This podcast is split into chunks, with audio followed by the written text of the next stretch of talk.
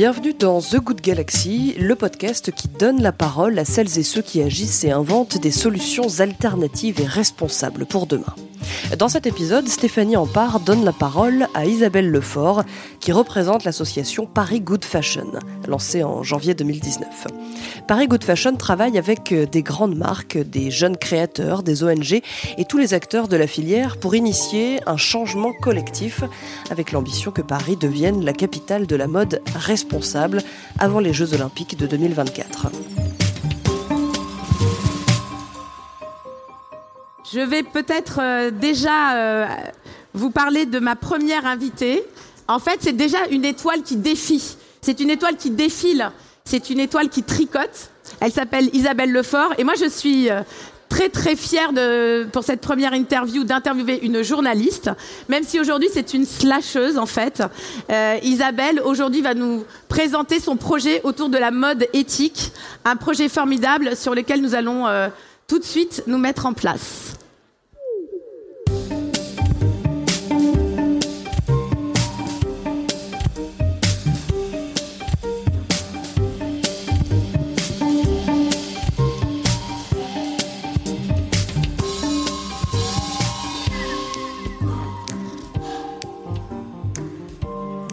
Merci Isabelle d'être là, je suis ravie. Merci beaucoup, je suis Alors, j'ai parlé d'assemblage, j'ai parlé de, tricoter.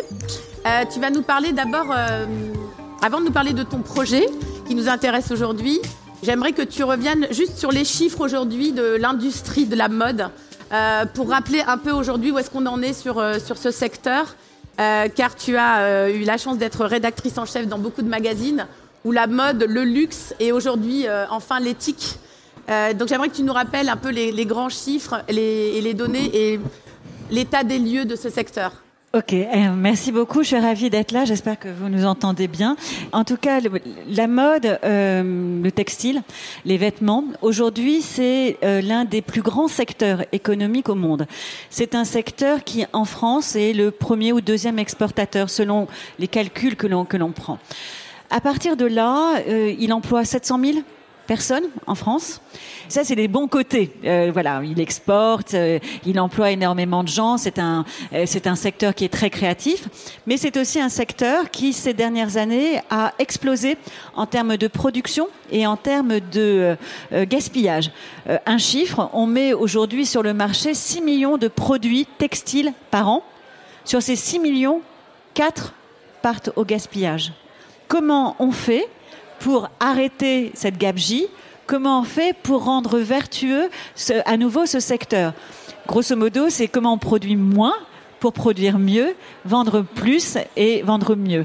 Et de la mer pour garder, bien évidemment, la dynamique de ce secteur économique.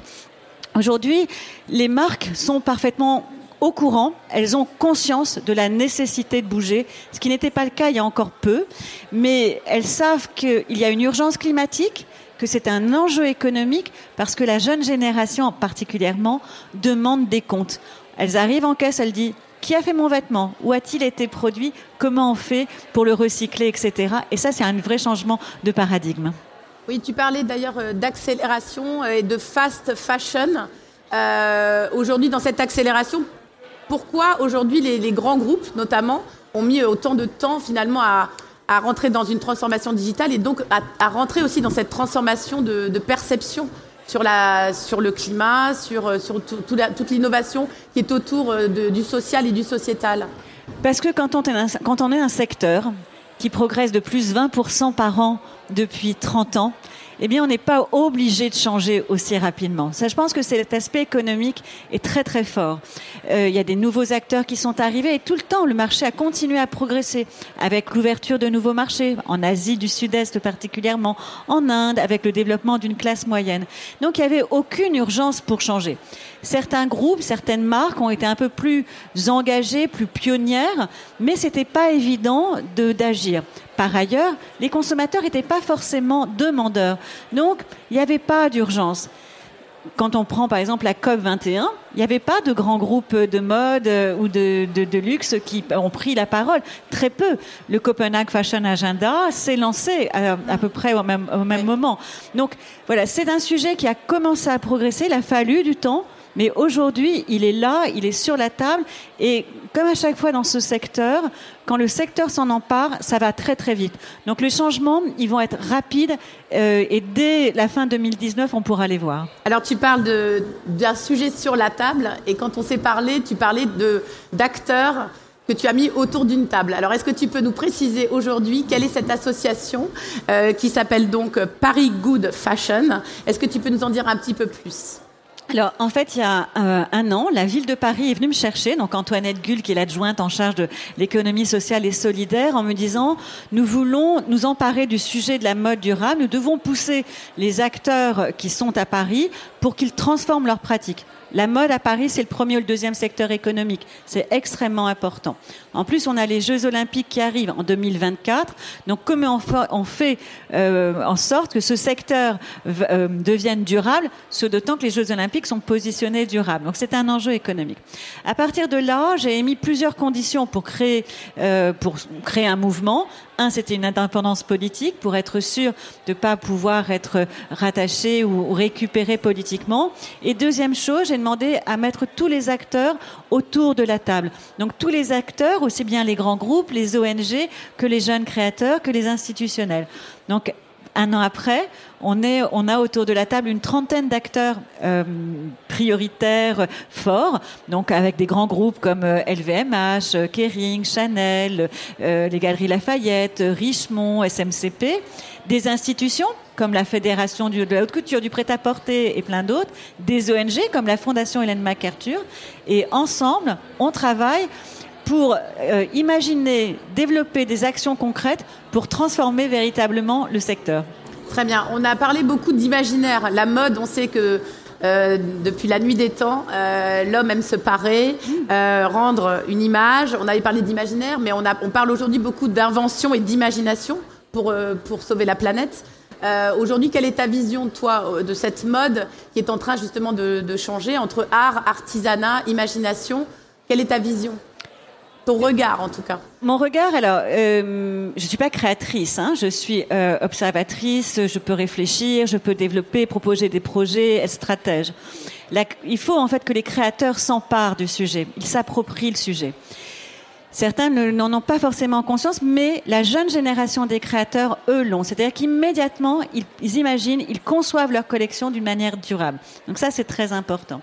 Ensuite, pour moi, je pense que euh, désirabilité et durabilité feront bon ménage demain, et c'est tout l'enjeu. On peut avoir, euh, les femmes et les hommes auront toujours envie de s'habiller, de se rendre beau, etc. Ça fait partie du bien-être de la personne aimer s'habiller. On pourra le nier, mais ce serait le nier pour rien. En revanche, on peut avoir un autre rapport à nos vêtements, on peut aimer porter du beau et du bon. Et ça, c'est vraiment ce changement euh, de comportement qui est à l'œuvre. On a l'impression qu'on parle de cuisine, finalement on parlait de plaisir aussi. Et euh, changer le monde avec plaisir, je crois que c'est aussi la clé. Est-ce que tu peux nous parler d'un exemple euh, qui t'a marqué, parce qu'on parle beaucoup de tech for good aussi. Est-ce que tu penses que dans ce secteur aujourd'hui, euh, les créateurs vont devoir passer tous par cette, cette vision de la nouvelle technologie pour aider la mode à changer? Est-ce que tu as des exemples en tête? Et quels seraient ceux qui pourraient inspirer aujourd'hui les gens qui nous écoutent? Alors, en fait, le, Tech for Good est déjà totalement intégré. Le numérique est intégré dans toute, euh, dans toute l'industrie. Euh, ce sont les jeunes créateurs qui auront les plus de difficultés à euh, y avoir accès pour des questions de moyens. Mais justement, ce qui est intéressant dans un événement comme celui-ci et, et, dans la rencontre de, à la fois d'investisseurs et d'opérateurs qui sont hors mode, c'est la possibilité de travailler en intelligence collective. Nous avons tous intérêt à agir pour le climat et pour la transformation de la société.